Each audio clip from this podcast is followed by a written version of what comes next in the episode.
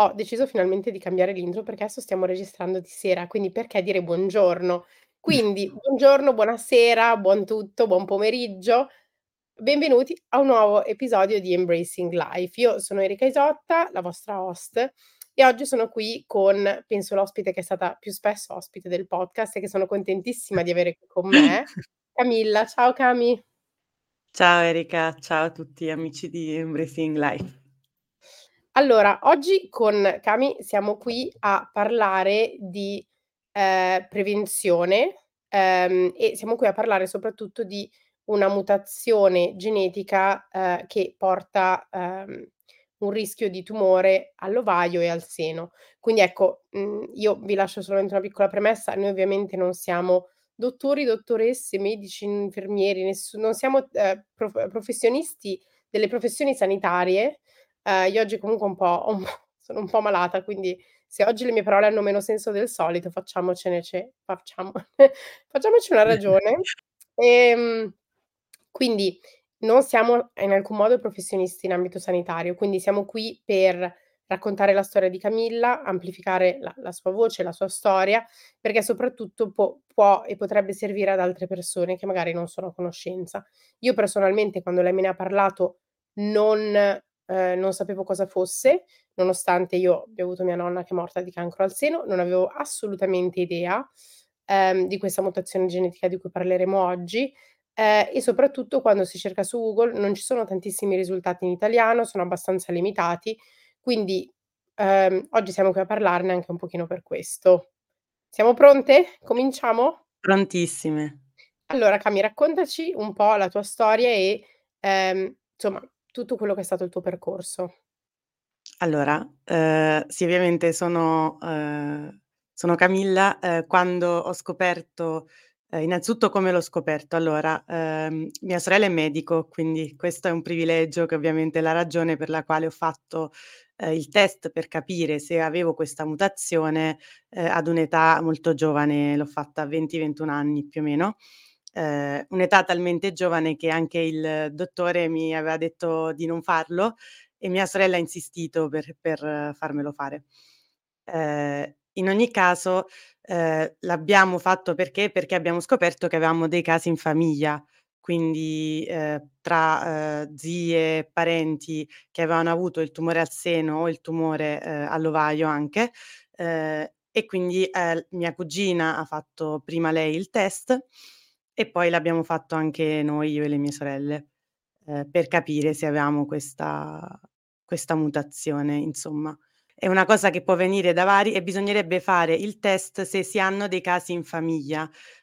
Qua online c'è scritto online, nei siti della Fondazione Veronesi c'è scritto se si hanno, ehm, almeno 3 casi in famiglia di parenti diretti, ehm e quindi già quello dovrebbe segnalare il caso di allarme. Però beh, bisogna consultarsi col proprio medico, magari anche se si ha 1 o 2 casi, poi gli altri uno non li conosce, non lo so, dipende dai rapporti che si ha, ehm, all'interno del nucleo familiare, ehm, e penso che il medico dovrebbe consigliare di di fare questo test del DNA che che non è neanche un test all'ovaio o alla mammella, è semplicemente un test genetico che ti dice se sei positivo a una di queste 2 mutazioni. Anche perché questa cosa del parlarne in famiglia secondo me è un altro punto interessante, perché delle volte, vabbè, tu come dicevi appunto hai avuto la fortuna che tua sorella è medico, Mh-mh. però ci sono magari tante famiglie in cui, boh, u io so che magari la nonna, la zia così sono morte, ma non so magari perché, perché magari è successo quando una persona è piccola, insomma i casi sono, ehm, infiniti, ehm, quindi è importante anche magari portare la conversazione proprio all'interno delle famiglie, chiedere, informarsi un po' di più, ehm, perché magari a volte non si sa proprio di questa mutazione, ecco. Sì, sì, infatti, cioè è una cosa che sui sui giornali se ne legge solo se ce l'hanno le persone famose, perché l'ha avuto Angelina Jolie, Chiara Balti, ma mi sembra che loro abbiano avuto addirittura la forma più grave che è il Bianca Balti, BRCA1. no? Sì, Bianca Balti. Ehm, e e e proprio hanno ancora la forma un po' più uhm, di rischio più elevato. Perché esatto, spieghiamo che cosa vuol dire. Una Spieghiamo volta che si è appunto sto esatto. pensando adesso abbiamo detto tu come l'hai scoperto ed è Sì. stato insomma un un insieme diciamo di casi, appunto tua sorella medico, già diversi casi in famiglia, quindi anche tua cugina insomma c'è state una serie di fattori che ti hanno portato a a fare questo test quando avevi appunto 21 anni. Che che cos'è e appunto anche magari c com'è stato ricevere questa questa notizia? Esatto. Che cos'è? Vuol dire che se sei positivo a uno di questi 2 genomi, nel mio caso quel BRCA2, hai un ehm, puoi puoi sviluppare ehm, hai un ampio alto rischio di sviluppare un tumore sia al seno che all'ovaie e questo rischio aumenta con l'età. Quindi non è un rischio fisso, cioè a 20 anni avevo lo stesso rischio tuo, che non ce l'hai per esempio, ehm, oppure, ehm, più avanti però vado con l'età, più aumenta il rischio e quindi divento con un rischio sempre maggiore sia al seno che all'ovaie, ehm, man mano che avanzo con l'età. E quindi le probabilità ad un certo punto diventano molto, molto elevate. Si parla che per il seno può essere dal 60 all'80%, ehm, di rischio, all'ovaio può andare dal 20 al 40%. Tra l'altro se posso aggiungere qualcosa, c'è anche un discorso molto interessante su su questo punto che è quello della salute degli organi femminili, che viene spesso un po' lasciato al caso, ehm, che non è così importante, che non se ne parla, non si fa abbastanza prevenzione. Come dicevamo prima appunto io di questa cosa banalmente lo so perché me ne hai parlato tu. Io anch'io ho la fortuna di avere dei medici in famiglia, ma nessuno ne ha mai parlato, forse perché è una cosa che non ci tocca da vicino. Quindi, capito, alla fine non no nel senso, ci vuole tutta una serie di cose per sentirne, ehm, parlare. Io, tu lo sai, ho avuto il l'HPV e sostanzialmente la situazione in cui mi son trovata è simile, che mi sono trovata a essere testata, a fare il pap test quasi per sbaglio, per caso, ehm, perché nessun ginecologo me lo voleva far fare, perché si comincia a fare, ehm, dai alcuni dicono dai 25, altri dicono dai 30 anni, quando è importantissimo effettivamente fare il pap test, ehm, anche perché a me per esempio quello che è successo è che hanno trovato non solo quando poi c'è appunto c'è il virus in circolazione, hai un rischio più alto di sviluppare, in questo caso il tumore al collo dell'utero, ma nel mio caso era già così avanzato che c'eran delle cellule anomale che ho dovuto asportare, non 1 ma ben 2 volte. E il punto è, se io non avessi avuto l'aborto spontaneo, che è stato diciamo il caso fortuito che mi ha portato lì, non avrei mai fatto questo test prima dei 30 anni probabilmente. Banalmente qui in Olanda, ehm, il giorno del mio compleanno dei 30 anni, quindi 5 mesi fa, quando stavo facendo la seconda operazione, già nel giro di 3 anni, quello che è successo è che mi è arrivato la letterina dicendo: "Wow, hai 30 anni, dobbiamo cominciare a fare il pap test." Io loro: "Ma io ne ho già fatti tipo 10 di pap test", perché poi ti devi testare ogni 6 mesi, ehm, e mi sembra che c'è sempre un pochino questa, beh, non ques n non lo so se è una mancanza volontaria o no, però in generale non si parla molto di queste cose e io l'ho vissuta con tantissima vergogna, per esempio quando è successo, ehm, mi sono sentita mi ricordo quando mi è arrivato il il primo il primo risultato positivo, che non era neanche le cellule anonim ehm, anomali, ma anzi è una cosa che hanno tantissime persone l'HPV L'HPV, corso sì, sì, sì. che poi a volte si risolve da solo. Io già lì avevo cominciato a piangere, ho detto: "Oddio adesso" ho cominciato a googlare, usciva che sarei morta, cioè è una cosa che diven e l'ho presa ma l'ho vissuta veramente, veramente male, perché ho riconsiderato un po' tutta la mia vita. E per me a livello di salute pensare che non ero così invincibile come avrei dovuto essere a 20, 25, 30 anni, ehm, è stata da un da un lato una lezione d'umiltà, però anche un colpo difficile. Quindi insomma per questo ti volevo chiedere un po' quando è successa questa scusa, è stato un viaggio lunghissimo per arrivare qui, volevo dare contesto. Ehm, com'è stata la tua esperienza quando hai ricevuto la la diagnosi? Ehm, ma all'inizio quando più ci sono stati 2 momenti, il momento in cui mi hanno detto: "Devi fare il test", che non capivo perché sì, mi hanno un po' spiegato, però non ho detto: "Vabbè, vado a fare il test, okay". Poi quando ho ricevuto i mhmm, i risultati, ehm, lì quando poi perché poi quando ricevi questo risultato è un po' tutto molto freddo, nel senso ti dicono, mhmm: "Sei positiva", ti danno un foglio con una tabellina per i controlli in base all'età, ehm, e poi ti dico insomma: "Richiamami", basta. Cioè e ti senti un po' un po' sola e poi quando scopri appunto perché ti danno questa tabella, poi ti iniziano a dire: "Allora, ehm, vuol dire che, ehm, ad un ad una certa età noi ti consiglieremo di rimuovere sia, ehm, le il seno che, uhm, che le ovaie". E, ehm, ti consigliamo poi di rimuovere le ovaie a prole compiuta, detto a prole compiuta, a 20 anni sentiti dire a prole compiuta che non lo vuoi neanche cioè magari non li ancora vuoi stai dando l'esame di diritto privato. Esatto, e sembra molto tutto tutto formale tu sei lì che, boh, io a stento capivo prole, poi a un certo punto, ehm, che ho capito perché ho parlato più con mia sorella che mi ha spiegato più facile, ehm, come cosa voleva dire, ehm, e lì per lì ho pianto anche io, ma non tanto per mhmm, cioè non ave a quell'e el quell'epoca non volevo neanche figli, però è come se a un certo punto mi fossi sentita proprio come se, ehm, era un una cosa addizionale che dovevo fare, i controlli in più, ehm, si parla comunque di risonanze, mammografie che adesso ho iniziato a fare da un paio d'anni, ogni 6 mesi, passare tanto tempo dal ginecologo, ehm, fare pap test, eccetera. Quindi, ehm, insomma tutto mi ha mi ha un po' preso e poi soprattutto con ripeto, non non se ne parla, non senti nessuno che ce l'ha. Non sono malattie cioè il tumore al seno è una malattia popolare, ma solo se ce l'hai. Prevenzione, già eccetera. avanzata, esatto. Sai cos'è che di se ne sente se se se ne sente sempre parlare quando già è, non voglio dire tardi, ma quando già è abbastanza avanzata, senti qualcuno che magari, non so, la mamma o la nonna o la zia lo sta attraversando in età più avanzata, e io ho avuto la tua stessa esperienza, dicevo: "Ma ma non trovavo nessuno che ne parlasse", e ho cominciato a finire ovviamente su dei forum online, su Reddit per esempio, e mi ricordo che quando ho avuto poi ehm, quando mi me la son sentita di parlarne, diciamo, apertamente su Instagram per esempio, ehm, in realtà c'ho state 2, 3 persone che mi hanno scritto e mi hanno detto: "Ma anche a me è successa questa cosa", e hanno avuto la stessa cosa, perché essendo una cosa che è legata comunque al al nostro apparato, ehm, al nostro appara ai nostri genitali, al nostro apparato sessuale, il punto è che viene trattata sempre con questo strato di vergogna, di non bisogna parlarne, cioè ed è ed è un argomento complesso perché ti porta a a farti secondo me tutte quelle domande del: "Ma de devi pensarci magari appunto dopo che alla prole, eccetera, eccetera". Esatto. Io voglio la maternità una cosa che magari non era neanche una discussione, una conversazione, diventa una conversazione, diventa un argomento di conversazione.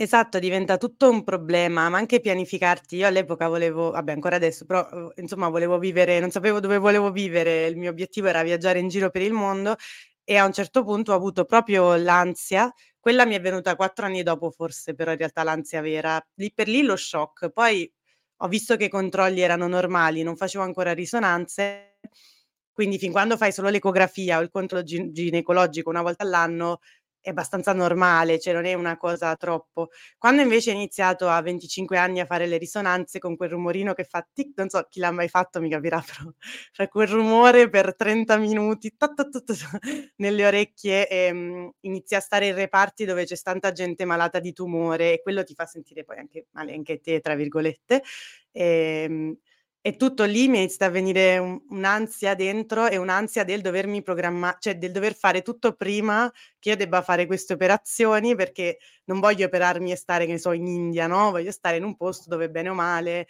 la salu cioè il mhmm, i sistemi ospedalieri sono buoni.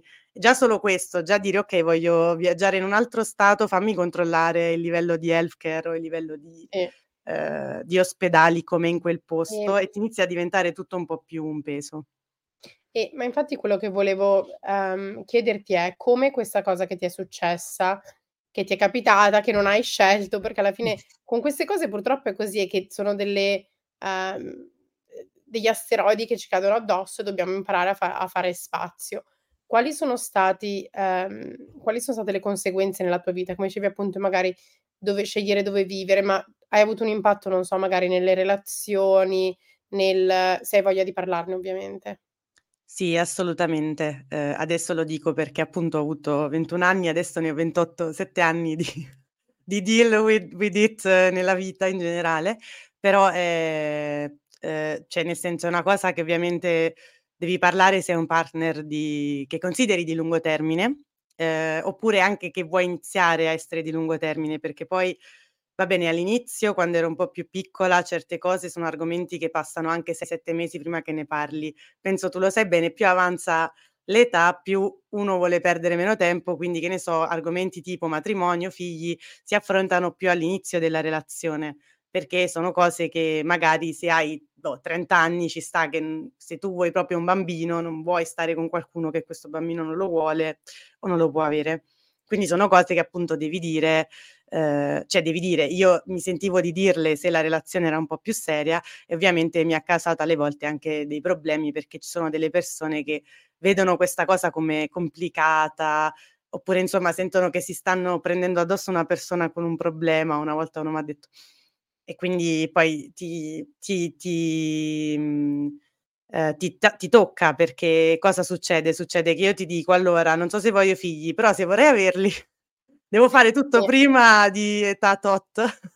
Ma infatti è questa secondo me la cosa, che tante volte uno non ci pensa, ehm, ma per le donne c'è un ehm, o per le persone sessualizzate come donne diciamo, c'è un ehm, appunto un livello ulteriore di difficoltà nelle relazioni, soprattutto magari appunto a 25 anni uno non ci pensa, ehm, però ma o magari come nella tua situazione hai questa cosa che ti ci fa pensare, altre persone arrivano, ehm, ad ad una non so, arrivano a 38 anni, si lasciano dopo 12 anni col fi col fidanzato, compagno di sempre e ti trovi comunque che non è che hai tutto il tempo del mondo. Io, ehm, conosco un po' di amiche che hanno per esempio congelato le uova, non so se si dice non so se Sì, si dice che hanno congelato congelato gli ovuli. Ah, gli ovuli, Sì, sì, le uova uova, le della uova, gallina. freezing the eggs, madonna. Sono la persona meno adatta comunque per parlare perché non so neanche più parlare italiano. Ehm, no, quindi capito, c'è tutto un discorso di ulteriori problemi e secondo me la la sensibilità delle persone che abbiamo intorno, ehm, che può essere anche qualcuno appunto con cui ti stai frequentando, che ti dice: "Io non voglio questo problema", è che magari non hanno 1 la comprensione né l'understanding proprio del di di quello che è la situazione. Cioè io mi ricordo quando ho dovuto spiegare tutta questa cosa al mio attuale ragazzo, in realtà è stato complicato per dire: "Ho qualcosa che è grave, però non è che, ehm, me ne vado via in 3 mesi, è una cosa tipo il co il tumore al collo dell'utero", questa è la cosa brutta che Mh-mh. bella e brutta, bella che hai tempo di beccarlo, cioè io devo se fare adesso i i controlli ogni 6 mesi per i prossimi 5 anni, ehm, e comunque la cosa ehm, quindi hai tempo comunque per beccarlo, però brutta che comunque è una cosa che resta sempre un pochino lì che dici a ogni controllo e fare controlli ogni 6 mesi è praticame è come farli ogni se cioè è come se and andare in palestra ogni settimana, perché fare dei controlli ogni volta tornare in Italia, cioè io ho un po' la una situazione simile che comunque voglio essere seguita bene, voglio essere seguita sempre dagli stessi medici, non ho voglia di cambiare medici come come cambio paese, ehm, se vogliamo definirla così. Ehm, quindi c'è proprio questo problema di comprensione, infatti anche per questo son contenta che ehm, che ne parliamo qui. Sì, Ehm, una per una i medici comunque se possiamo far passare un Sì. messaggio, a parte che tutti dovete fare il pap test, quello è importante by the way. Assolutamente, il pap test Esatto. fondamentale. C'è da dire che le generazioni più giovani hanno fatto anche il vaccino e Ah, è adesso la cosa buona dell'HPV è che il vaccino lo stanno facendo anche i maschi. Io ho 2 fratelli che sono più piccoli, che sono dei teenager, degli adolescenti, ehm, quindi meno di 15 anni e loro per esempio han fatto entrambi il vaccino, perché ovviamente l'HPV viene anche passato, ehm, dagli uomini, non che non sempre hanno tutti gli effetti, le donne sono più colpite, ma gli uomini anche loro lo lo per lo perpetuano, ecco. Quindi il pap test io se potessi dare un messaggio alle persone sarebbe: non preoccupatevi se il test torna positivo, perché io avevo cominciato 6 mesi prima dell'operazione, appena ho avuto questo test positivo sono crollata, che è stato qualche giorno prima del mio matrimonio, ho avuto il risultato. Ho detto: "Ma io come faccio a sposarmi che morirò tra 3 mesi?" Ho cominciato a cercar cose online, non lo so, sono finita veramente in un in un loop abbastanza negativo e poi io sono una persona che adesso chi mi ascolta qui non lo direbbe, ma faccio fatica a chiedere aiuto, a parlare con le persone attorno a me, forse anche per questo ho bisogno di uno spazio così, perché mi sento meno giudicata, sai, c'è meno quella cosa del: "Ho di fronte qualcuno." Ehm, e sostanzialmente, ehm, il giorno del mio matrimonio sono talmente impazzita, ho avuto un attacco di panico, ho detto: "Io come faccio a promettere a qualcuno una vita se non so neanche se vivrò" cioè ho avuto de ho avuto dei momenti catartici abbastanza pesanti, ehm, e poi dopo poco mi è arrivata un'email, ha detto: "No, no, ma alla fine non è niente." E la ginecologa che mi seguiva a Parigi si era sbagliata, tant'è che mi ha richiamato dopo qualche mese, fa: "Sai, stavo riguardando la tua cartella perché non sono sicura, puoi tornare a fare il test." E quando poi mi ha chiamato mi ha detto: "Devi operarti settimana prossima urgentemente." Era momen era periodo Covid, era no Mh-mh. ottobre novem novembre 2020 e io proprio per la fortuna e il grandissimo privilegio che, ehm, la moglie di mio papà è medico e una delle sue migliori amiche è chirurga, ehm, gine ehm, ginecologica, lei mi ha potuto far l'operazione. Mamma E mia. e avevo il lusso di poter avere i soldi per far l'operazione da privato in quel momento, perché in quel momento era massimo Covid, era tutto chiuso, c'era il coprifuo non si poteva far niente. C'erano le waiting list, eccetera. Boh, l'operazione comunque poi nel senso mi si è ripresentato di nuovo, quindi ne ho dovuta fare un'altra 2 anni dopo, proprio a distanza di 2 anni, sempre novembre. Ehm, e io adesso se potessi dare un messaggio alle persone è, ehm, parlatene, cercate di parlarne con le persone intorno a voi, perché io mi ricordo che quando mi è arrivata la la diagnosi non volevo neanche dirlo a mia mamma. Ehm, e poi in realtà a mia mamma l'ho raccontato quando mi sono dovuta far l'operazione, quindi 6 mesi dopo, e mia mamma mi ha detto: "Ma sai che l'ho avuto anch'io quando avevo tipo 23 anni?" E a Ecco, lei era esatto. molto era molto leggero, gliel'han tirato via, non ha più avuto problemi. Ehm, però fatto sta che se ne avessi parlato prima mi sarei tranquillizzata molto di più. Io invece fino al giorno prima dell'operazione non l'ho detto a nessuna persona che non fosse mio papà e mio marito ed ero proprio quindi io se potessi dare un consiglio sarebbe di parlare di più di questi argomenti, togliere questa vergogna perché, ehm, ci viene passato ovviamente per il tipo di società in cui in cui viviamo. Tu adesso riguardando un po' la tua storia, che tipo di messaggio vorresti dare alla Camilla di 21 anni, a quella di Mh-mh. 25, ma anche a quella di A quella di 28 oggi. o a quella del futuro? Cioè riascoltando questo podcast tra 7 anni, che messaggio vuoi dare alla Camilla di 35 anni? Innanzitutto di stare sereni, nel senso che di stare sereni e di fare tanta prevenzione e che tante persone hanno paura dei controlli, perché ovviamente si ha paura di sapere, ma nella conoscenza sta la forza. Meglio sapere, ehm, ed essere, ehm, consapevoli delle cose che si hanno, ma in generale nella vita meglio conoscere le cose, meglio sapere, più sai meglio è. Meglio conoscere e poter fare tutte le cose poi di prevenzione in merito e conoscere poi anche, ehm, cosa puoi fare, cosa no, puoi pianificarti esatto la vita, piuttosto che vivere nell'ignoranza. Cioè l'ignoranza è bella ovviamente perché ti fa vivere più sereno, però alla fine poi ti succedono queste cose come era successo a te che insomma avevi i sintomi nascosti eccetera e per caso lo scopri e poi devi fare tutto veloce, così c'hai Sì. molto più più tempo per per insomma pianificare, per farci pace, per avere l'ansia, per farti passare l'ansia e anche per informar perché ovviamente queste cose sono costose, ecco, i soldi è un argomento importante, perché in Esatto. Italia c'è vabbè in Italia siamo fortunati perché se hai il BRCA 1 o 2 i controlli, almeno in Regione Lombardia, non so nelle altre regioni non mi ricordo, ehm, in Regione Lombardia col sistema sanitario sono completamente coperti i controlli, le risonanze, anche le risonanze costano abbastanza, quindi una cosa importante da, ehm, sapere. Io per esempio, che anch'io come te mi sono mossa in giro, m'hanno sempre consigliato i medici in Italia di farmi seguire nel paese dove vivo, perché in caso qualsiasi urgenza sei qua, cioè nel senso semplicemente per quello. Ehm, e comunque anche dove vivo adesso infatti, ehm, ho bene o male capito come funziona, ehm, non è tutto ripagato, però bene o male ho con l'assicurazione un po' eccetera e tutto, non è costosissimo.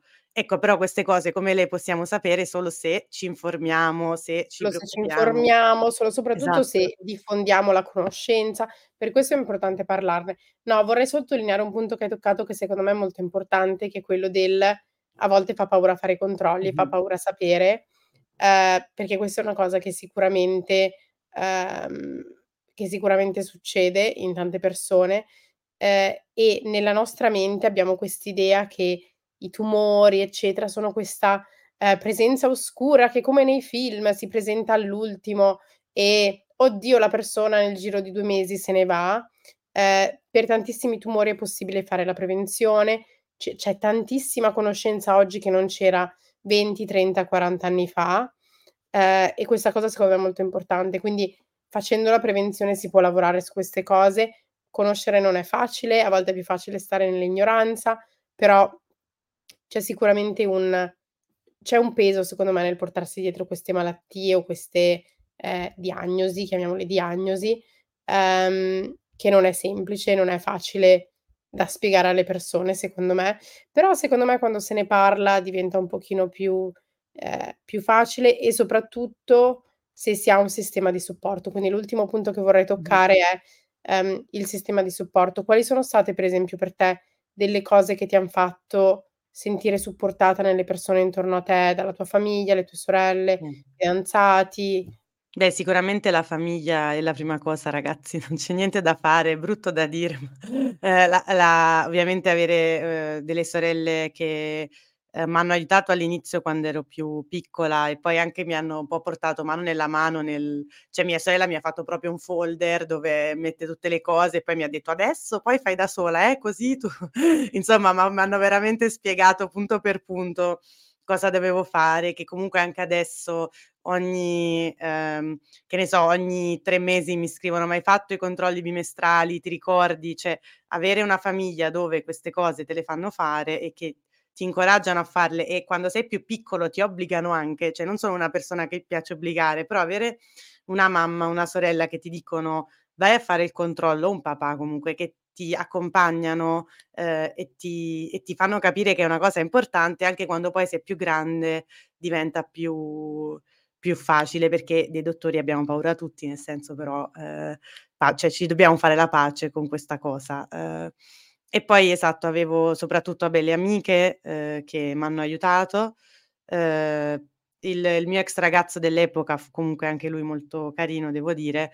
Ehm, ecco, se siete ragazzi di qualcuno con questa situazione magari siate gentili, perché è vero, ma non è una cosa che qualcuno deve accettare, nessuno vi costringe, però, ehm, mettetevi nei panni dell'altro e e pensate che cosa vorreste che l'altra persona vi diceste prima di avere delle reazioni, perché ho avuto dei ehm, dei ragazzi che hanno avuto delle reazioni veramente di merda a questa cosa, che ovviamente ti fanno sentire ancora peggio.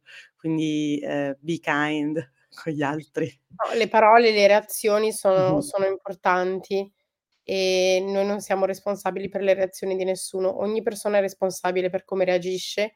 Io questo lo dico sempre, quindi quando io reagisco male è colpa mia e la responsabilità è mia, però se qualcun altro reagisce in modo non gentile, non è colpa loro ed è difficile fare questo shift e dire: "Ah no, ma è perché io non sono lovable, è perché io non mi merito l'amore, perché io ho questa cosa che Mh-mh. mi rende meno".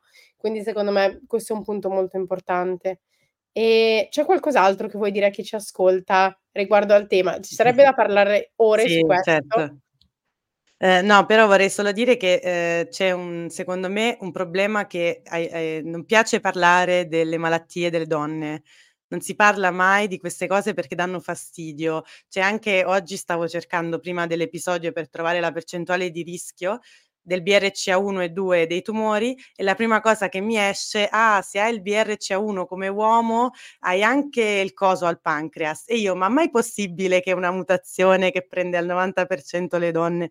Per carità, però l ehm, ogni volta che insomma c'è sempre questo modo di vedere il mondo che è uomocentrico, che deve finire e che bisogna parlare di mestruazioni, dolori delle mestruazioni, cose che fan tutte queste cose che non piace Maternità, fertilità, Ah, infertilità, esatto. ci sono tan tantissi sal salute appun secondo me allora questa cosa è importantissima e ti porto una perla che è stata condivisa a un evento a cui ho partecipato 10 Mh. giorni fa, che è la seguente, ed è: uhm, viviamo in un mondo e se che è più diverso di quanto lo sia mai stato e e ne siamo consapevoli più di quanto lo siamo mai stati, ma i sistemi della nostra vita sono ancora tutti orientati su un solo tipo di persone. A questo evento c'era questa questa ehm, questa speaker che parlava del ehm, insomma intelligenza artificiale, ehm, di tutto ciò che poi è ehm, perché lei lavorava per un'azienda che si occupava di, ehm, trovare la ehm, il cancro della pelle e quindi sostanzialmente col su col sussidio di intelligenza artificiale, ehm, e questa ehm, questa tecnologia era stata costruita sostanzialmente per individuarlo sulla pelle delle persone bianche. E non e questo comunque è una parte di inclusione. E quando andiamo a Certo. guardare anche questo tipo c'è un ehm, c'è una mancanza di di rispetto, di inclusione, di tutto ciò che è essere donna, anche l'esperienza di essere donna.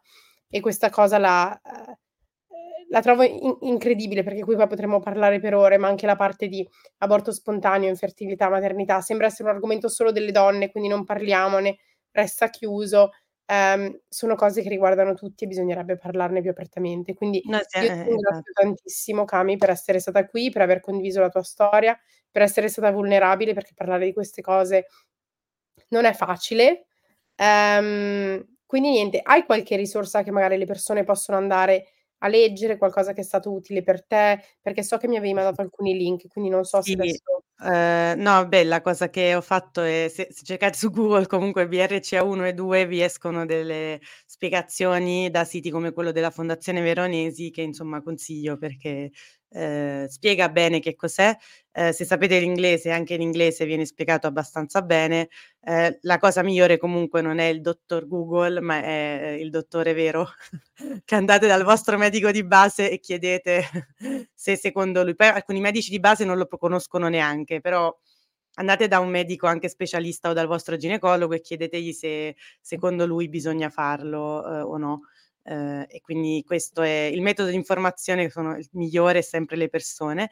E poi per informarvi sulla discriminazione sulle donne dei dati c'è un libro che si chiama, ehm, aspetta, lo sai vero? Invisibi eh, sì, Invisible Women. Invisible Women di Carolina Esatto. Criado Marquez. È molto interessante perché lega proprio il fatto dati e e donne. Ehm, ecco appunto, se io dovessi dare un altro consiglio, poi giuro che è l'ultimo e chiudiamo, ehm, è quello di non abbiate paura di fare domande al vostro medico. Io delle volte andavo e sentivo: "Ma posso chiedere a una persona che sa e far vedere quanto sono ignorante riguardo a qualcosa che sta succedendo nel mio corpo?" E quindi delle volte non ho chiesto, non ho fatto tutte le domande, anche quando mi spiegavano ero un po' sulla difensiva, non dicevo: "No, no, ma okay, okay, okay, facciamo quello che c'è da fare." Ho un po' sicuramente dissociato e re respinto quello che mi è successo. E quando ho fatto l'ultima operazione mi ricordo che con la ginecologa so stata tipo 30 minuti a farle tantissime domande, ehm, è stata veramente qualcosa che ha cambiato l'esperienza, perché io av avendo vissuto questa operazione 2 volte adesso ho il prima e il dopo, ehm e questa cosa per me è stata importante, quindi chiedere ai medici, quindi smettiamola con le ricerche su Google, ma chiediamo più a delle persone che sono preparate per la professione. Grazie mille. Cami, grazie per essere stata qui con noi e ci Grazie vediamo